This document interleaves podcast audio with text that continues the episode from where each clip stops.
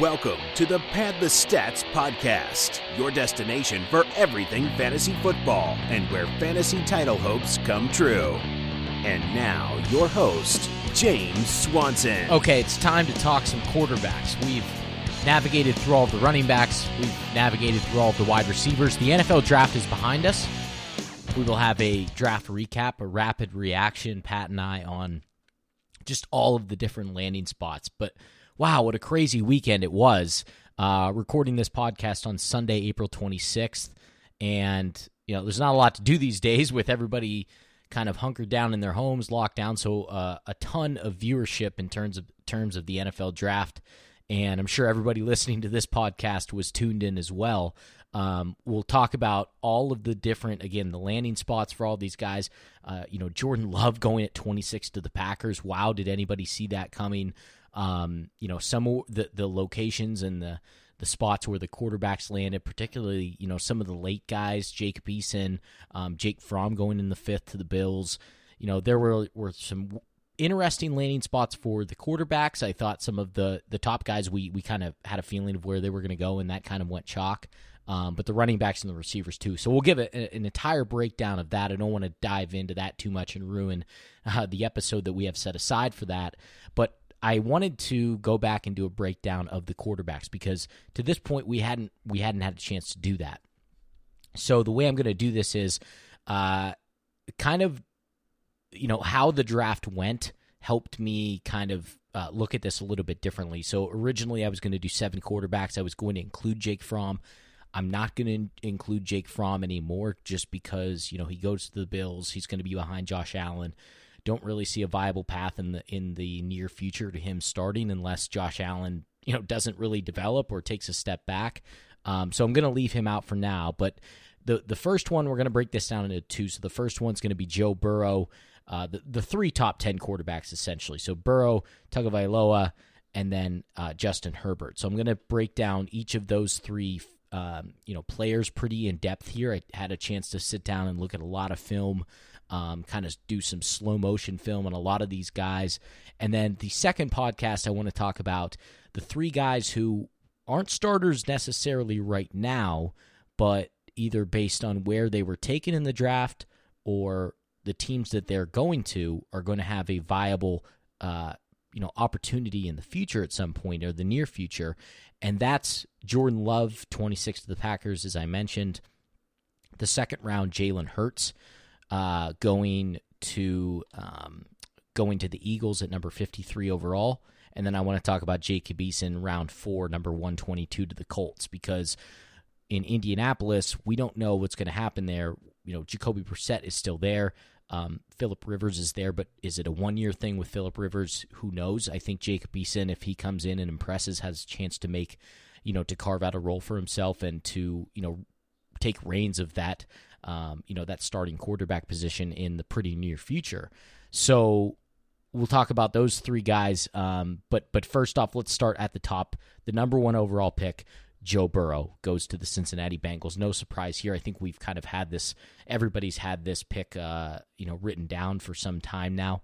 Um, when I put on the film of Joe Burrow, a lot of the things that I wanted to see, I saw. Um, you know, a guy who navigates the pocket extremely well. He's very instinctive in the pocket. A lot of poise, a lot of patience. Um, he's just so cool, so so cool in the pocket, and I love that about him. I don't think he's somebody who's going to get rattled. He's played in a lot of big games at LSU, led them to a national championship, sixty touchdown passes, the whole nine yards. The guy can, the guy has everything you want. Uh, in terms of experience. I know he's only played one year, but but what he's done, right, in terms of playing in those big games, um, the moxie in the pocket, he's got it all.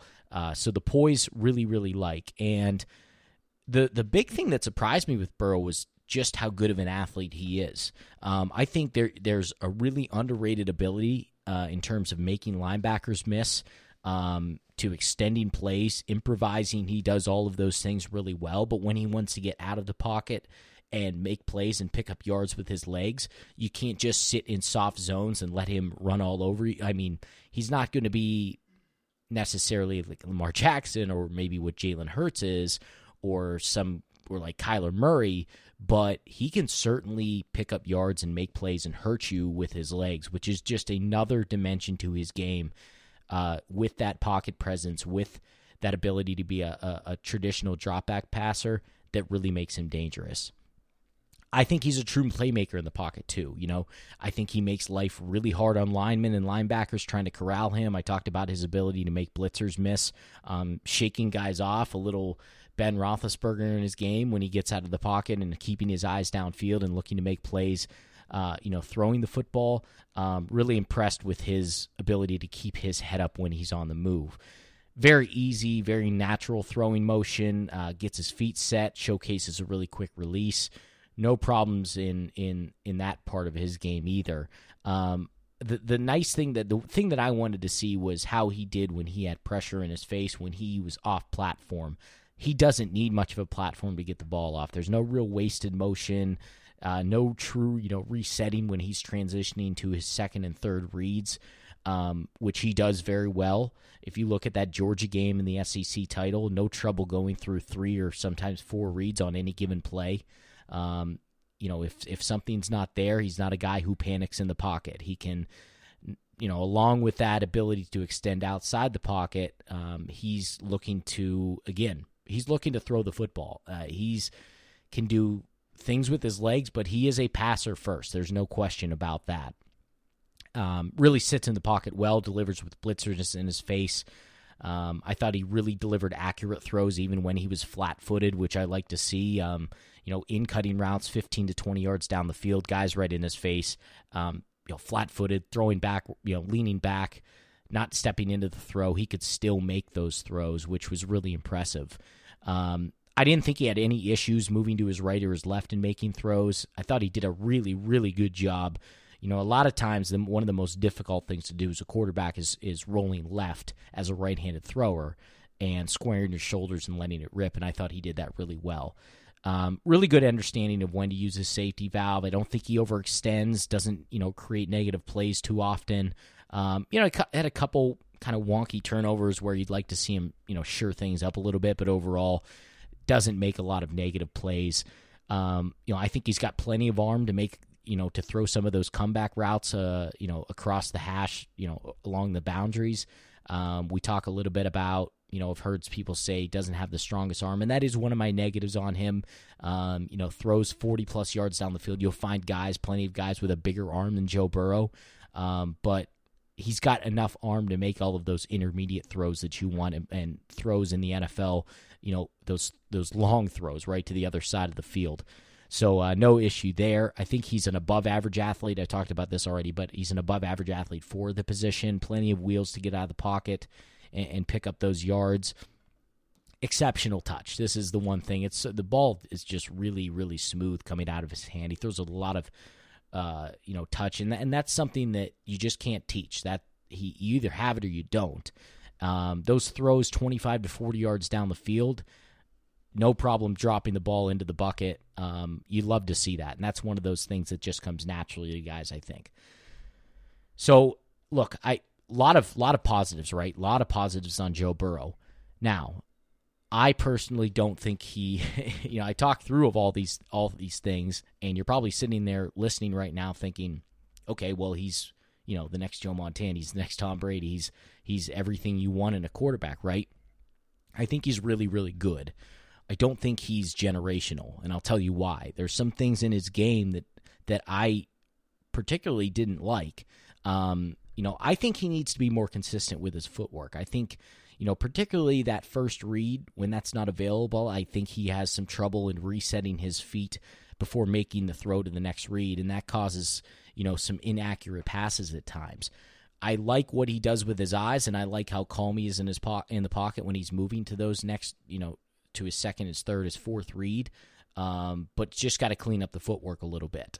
Now, I thought he got caught flat footed on some quick throws, resulting in some inaccurate passes, too. Guys coming down to the backfield, tight ends on some you know easy throws uh, you know in the flats and, and things like that running backs coming out of the backfield i thought he was inaccurate a little bit at times on those um, but i think those are things he can he can fix now the one thing that I think might hold him back is that arm. Now, I, I mentioned that I think he can make those throws you know, along the sideline, across the field.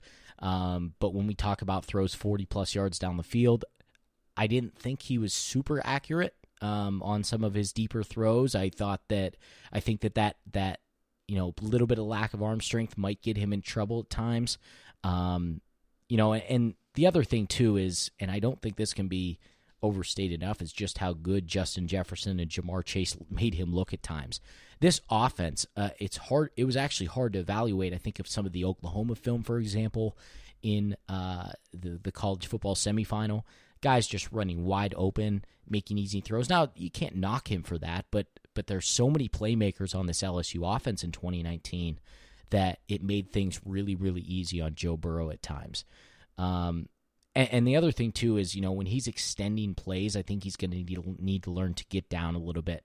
Um, you know, when he's getting into that second level, you know, running into where linebackers, where safeties are going to be, um, just needs to learn to get down. Now, that's one of the least concerns. I think, you know, I think that can be taught at the next level and they can coach him up on that a little bit. Just something to his game that he's going to want to learn at the NFL level. But I think that the the lack of that big arm, there was nothing that I thought he did a lot of things really, really, really, really, really well. I don't think that he is an exceptional quarterback. I think he's a really good one. I comped him as an athletic Matt Ryan, which I think in how that's going to translate for dynasty owners out there, for fantasy football owners, is you're going to get a quarterback for the long haul who's probably going to be in the top six, top seven in terms of fantasy. He's going to be a quarterback one. I don't see somebody who's going to be a top top three quarterback for the long haul. And the other thing to consider here is, you know, he's going to Cincinnati. This is a team that right now I think has a lot of issues. Now I know they went and they got Tee Higgins to start the second round. I think that's going to help, and I think those two could have a really good connection for years to come. AJ Green's on the wrong side of thirty, and if injury history, you know, tells us anything about AJ Green, um, he's not going to be there for the long haul. So I know some people are excited about Auden Tate, and I think you should be excited about Auden Tate. But overall, this team still has a long way to go. Their defense has been rebuilding quite a bit. The, the the makeup of the team and the culture as a whole in Cincinnati has a long way to go, and you're not just going to fix that with a quarterback. Now, while I do think Joe Burrow is a franchise quarterback, and I think he, the number one overall pick, certainly I I think is warranted. I just don't see the generational guy. Um, I hope he's going to be better than your Mariotas and your Winstons the world, and I do think he will be better than that. But I don't know if he's Andrew Luck. I don't know if he's Peyton Manning. Um, right now, sitting here today, I don't think he's that much of a lock. So, you know, overall, you're going to get a quarterback one for probably most of the duration of his career as a fantasy owner and as a dynasty owner. Now, in a super flex league like we have, we're going to be drafting here at the beginning of May. Um, that's a situation where he's probably going to go first overall. Pat and I have talked about this. Pat has the number one overall pick in our 10 man super flex. He's going to take Joe Burrow at number one overall. And I do think that is the right decision. I think he's going to be, again, uh, somebody that you can lean on for a long time that's going to finish consistently in that top six to seven range. Um, but in the, for the long haul, I I don't think he's that elite option. So all look, two thumbs up for Joe Burrow. Don't get me wrong, I'm just a little bit softer on my stance than some people are as that generational guy. Okay, let's take a look now at the next quarterback off the board at number five to the Miami Dolphins, and that's Tua Tagovailoa. Now, look, Tua's been in the spotlight for a long time. Everybody has knows the story of Tua coming in for Jalen Hurts at Alabama and winning the national championship and all that good stuff. Um, he's had an outstanding career. Everything from a number standpoint, from what he does on the field, leadership wise, it's all good. It's all plus, plus, plus for Tua. Obviously, we all know the injury history. In the hip, is everything checking out? It seems like it's all checking out. Miami was confident enough to take him at number five. I have serious concerns about the injury history, and I don't want to say he's brittle, but when you watch him on film, you see a guy who gets tack- tackled awkwardly a lot when he's trying to extend plays and throw the football.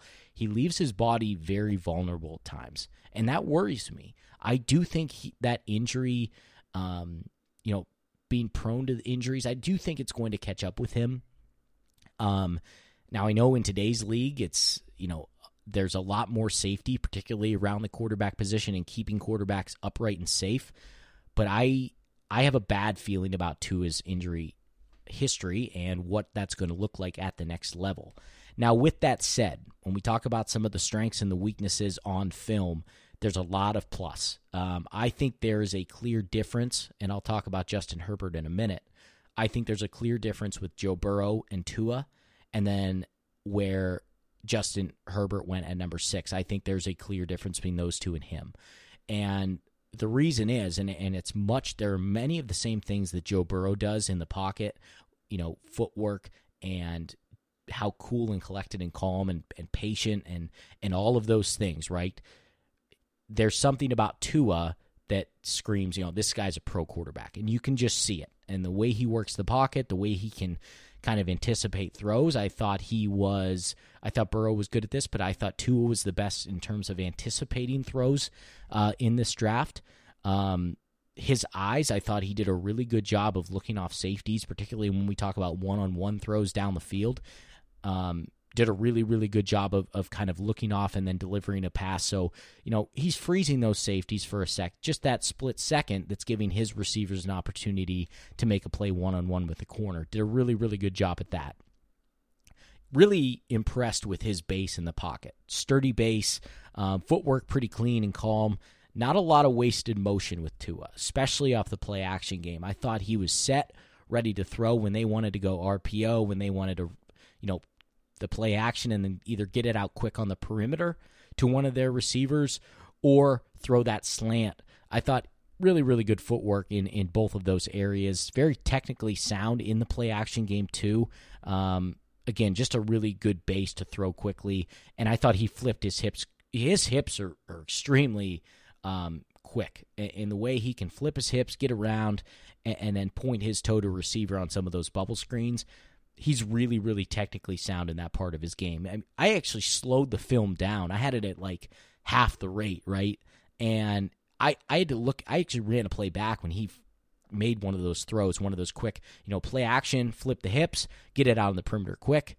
And it looked like it was in full speed. I, I, I was like, oh my gosh, like what happened? And it was still in half speed. It was it was crazy. I mean, that's how good he is in that part of his game. I think fundamentally and and technically speaking, Tua is as good as anybody in this draft. Um, I thought he utilized a pretty good pump fake too. I think he's got one of the more effective pump fakes in the in this draft. Um, I thought he had the cleanest footwork in general of all the quarterbacks in this class too. I think Joe's there.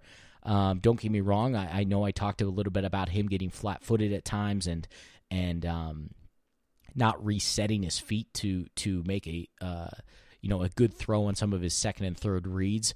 But I thought he was good too. Don't get me wrong. I thought overall it was good, but Tua is the best. Um, I thought he hardly ever forced the ball into unrealistic windows, which I love. And look, he's got an excellent feel for the pocket, specifically edge pressure.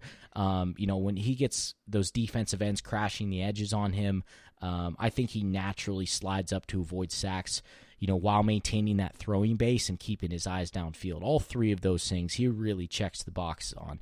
Uh, really, really impressed with his his um, poise and his awareness in the pocket. So he's not going to a guy that's going to take many sacks. Um, I thought he did a really. I was impressed with the fact that he doesn't look for checkdowns specifically. You know, he's looking to push the ball down the field, which you have to love um, in a guy's game is is that he's not just looking to get the ball out quick. Um, you know, he's to his specifically, he's looking to make plays down the field. Now, I know some folks are not super impressed with the arm strength. I, I didn't see an issue with it. I thought when he wanted to air it out and throw it 40, 45, 50 yards in the air, um, you know, he overshot Henry Ruggs a couple times. He, you know, had a play in the I can't remember which game it was. Actually, it was a, a Jerry Jeudy should have come down with it inside the five yard line. I thought it was a, a beautiful throw. I didn't see any real issues there. I think it's a little bit like Burrow, where it's not that you know it's not a rocket launcher for an arm like Justin Herbert, who um, I'll, I'll, talk about in a second, who has just a, a really really big arm. Um, you know, Burrow and Tua aren't those guys, but I don't necessarily think they have to be. I think they have enough arm to do the things that they're going to be asked to do. Now, I think he does have a little bit of a low release point when he throws. I don't know how big of an issue it's going to be. I, I, I still think he looks pretty natural throwing the football. I don't think it's it's a ton of wasted motion. Um, there was a play in the LSU game where you know linebacker dropped in, dropped into his zone, threw it right at him on on a uh, a route over the middle, about a 15 yard pass or so over the middle. Um, linebackers just sitting in the zone, easy interception. So that's something that you know you might have to work on a little bit is just recognizing some of those zone coverages, linebackers getting into their drops and and and just recognizing that, especially over in the middle of the field. Um, there were a couple times on some deep throws. He overshot Henry Ruggs twice in the Ole Miss game on some easy, easy walk-in touchdown deep throws. I saw him do that a couple other times, so would just like to see him, uh, you know, dial it down a little bit on some of those on some of those deep passes and and, and drop those passes in there. Um, but overall, I also saw him, you know, make a lot of those throws too. So you know, you're not going to be perfect, especially those balls 30, 40 plus yards down the field. Um, but there were a couple times that that he, I would have liked to see him again, just just kind of drop those easy ones in there. Um, but again, I think the biggest thing here is I, I love Tua. I love his game. I think he's so smooth, and and lefties, you know, specifically tend to look even more smooth, right? Um, when we talk baseball, left-handed batters are always so smooth. Left-handed um, quarterbacks, you know, Steve Young, for example. I mean, he just looks smooth when he's delivering the football, and I really like what he does in the pocket. He just has to, hopefully, the the medical is not going to keep, keep you know catch up with him. Um, I thought he had a tendency to get tackled very awkwardly at times, which just really, really concerns me. So overall, I understand the pick at five overall for Tua. I think he has all the talent in the world to justify that top five pick. I just worry about the injury history down the road. If you're in a super flex league like us, I have absolutely no problem with taking him two overall because I do think the talent is there, and if he can stay healthy, he's going to be really, really good.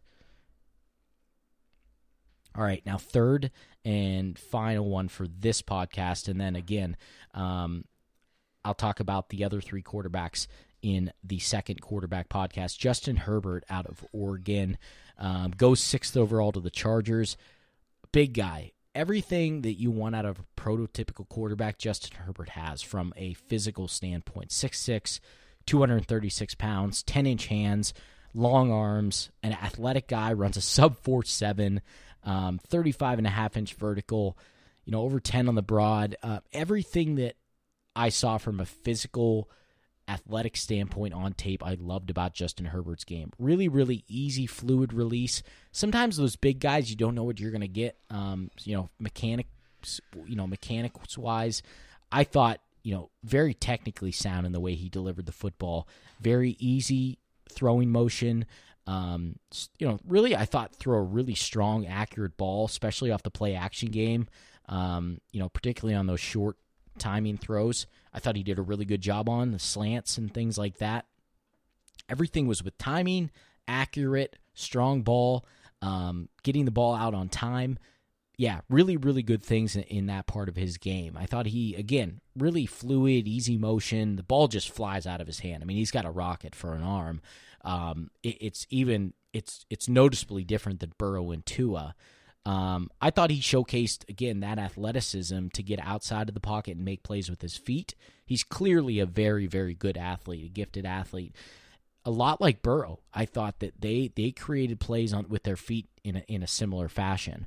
Um, definitely has the arm to make every single throw. There were there were balls. I, I know the the the the Colorado game, for example. Um, you know, there were some throws 20, 25 yards opposite hash on the sideline that, that he's just, you know, firing in there on a dime. I mean, I'm telling you, there's not a lot of quarterbacks that can make those types of throws. Now, let's get to the weaknesses, and there are a few. And this is why I'm going to tell you why Herbert is a step below Tua and Burrow.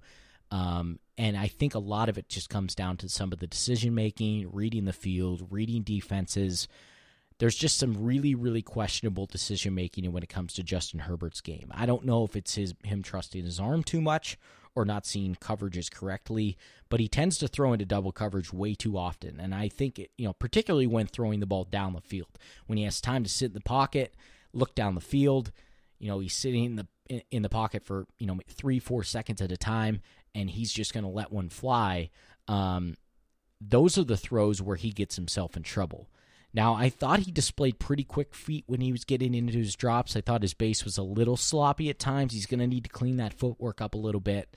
Um, you know, I, I, these taller guys look a little bit differently when they're getting into their drops. There's just a lot more to work with in terms of their body. But I thought he was pretty good. But there are things he's going to need to clean up. But just locking onto one side of the field way, way too often. That that is the one thing that stood out to me is is um, just looking at one side of the field and, completely eliminating the other side of the field. I think it was a play in the Washington game where eh, you know there were I think four linebackers in the short flat to the left, in kind of a zone coverage, uh, and, then it a crosser, a deep crosser over the top of them, but he was doubled up too. Running back came out in the flat to the right hand side, and this was somewhere around midfield. Herbert was locked on the left side of the field in that deep crosser the entire time. Plenty of time in the pocket. If he would have just dumped it off to the right hand side to his running back, it would have been. He might have walked in from the 20. I mean, he, was so open, um, and Herbert was just zeroed in on that one side of the field.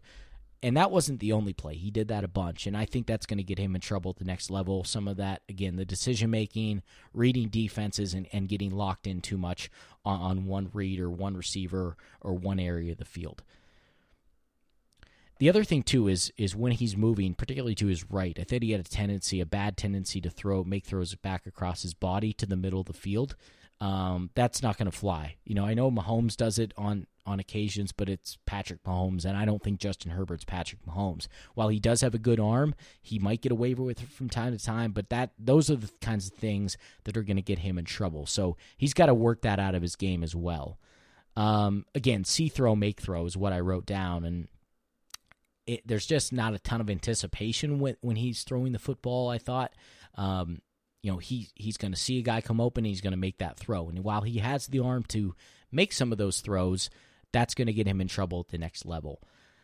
And then finally, you know, I thought he was kind of slow to recognize some of the blitzes. Um, you know, there was a play specifically in the Auburn game where he had an opportunity to make a quick throw, but you know, held on to it too long and took a sack. And I'm not talking about you know a guy up at the line, you know, showing blitz right away. I'm talking about a linebacker on a delayed blitz.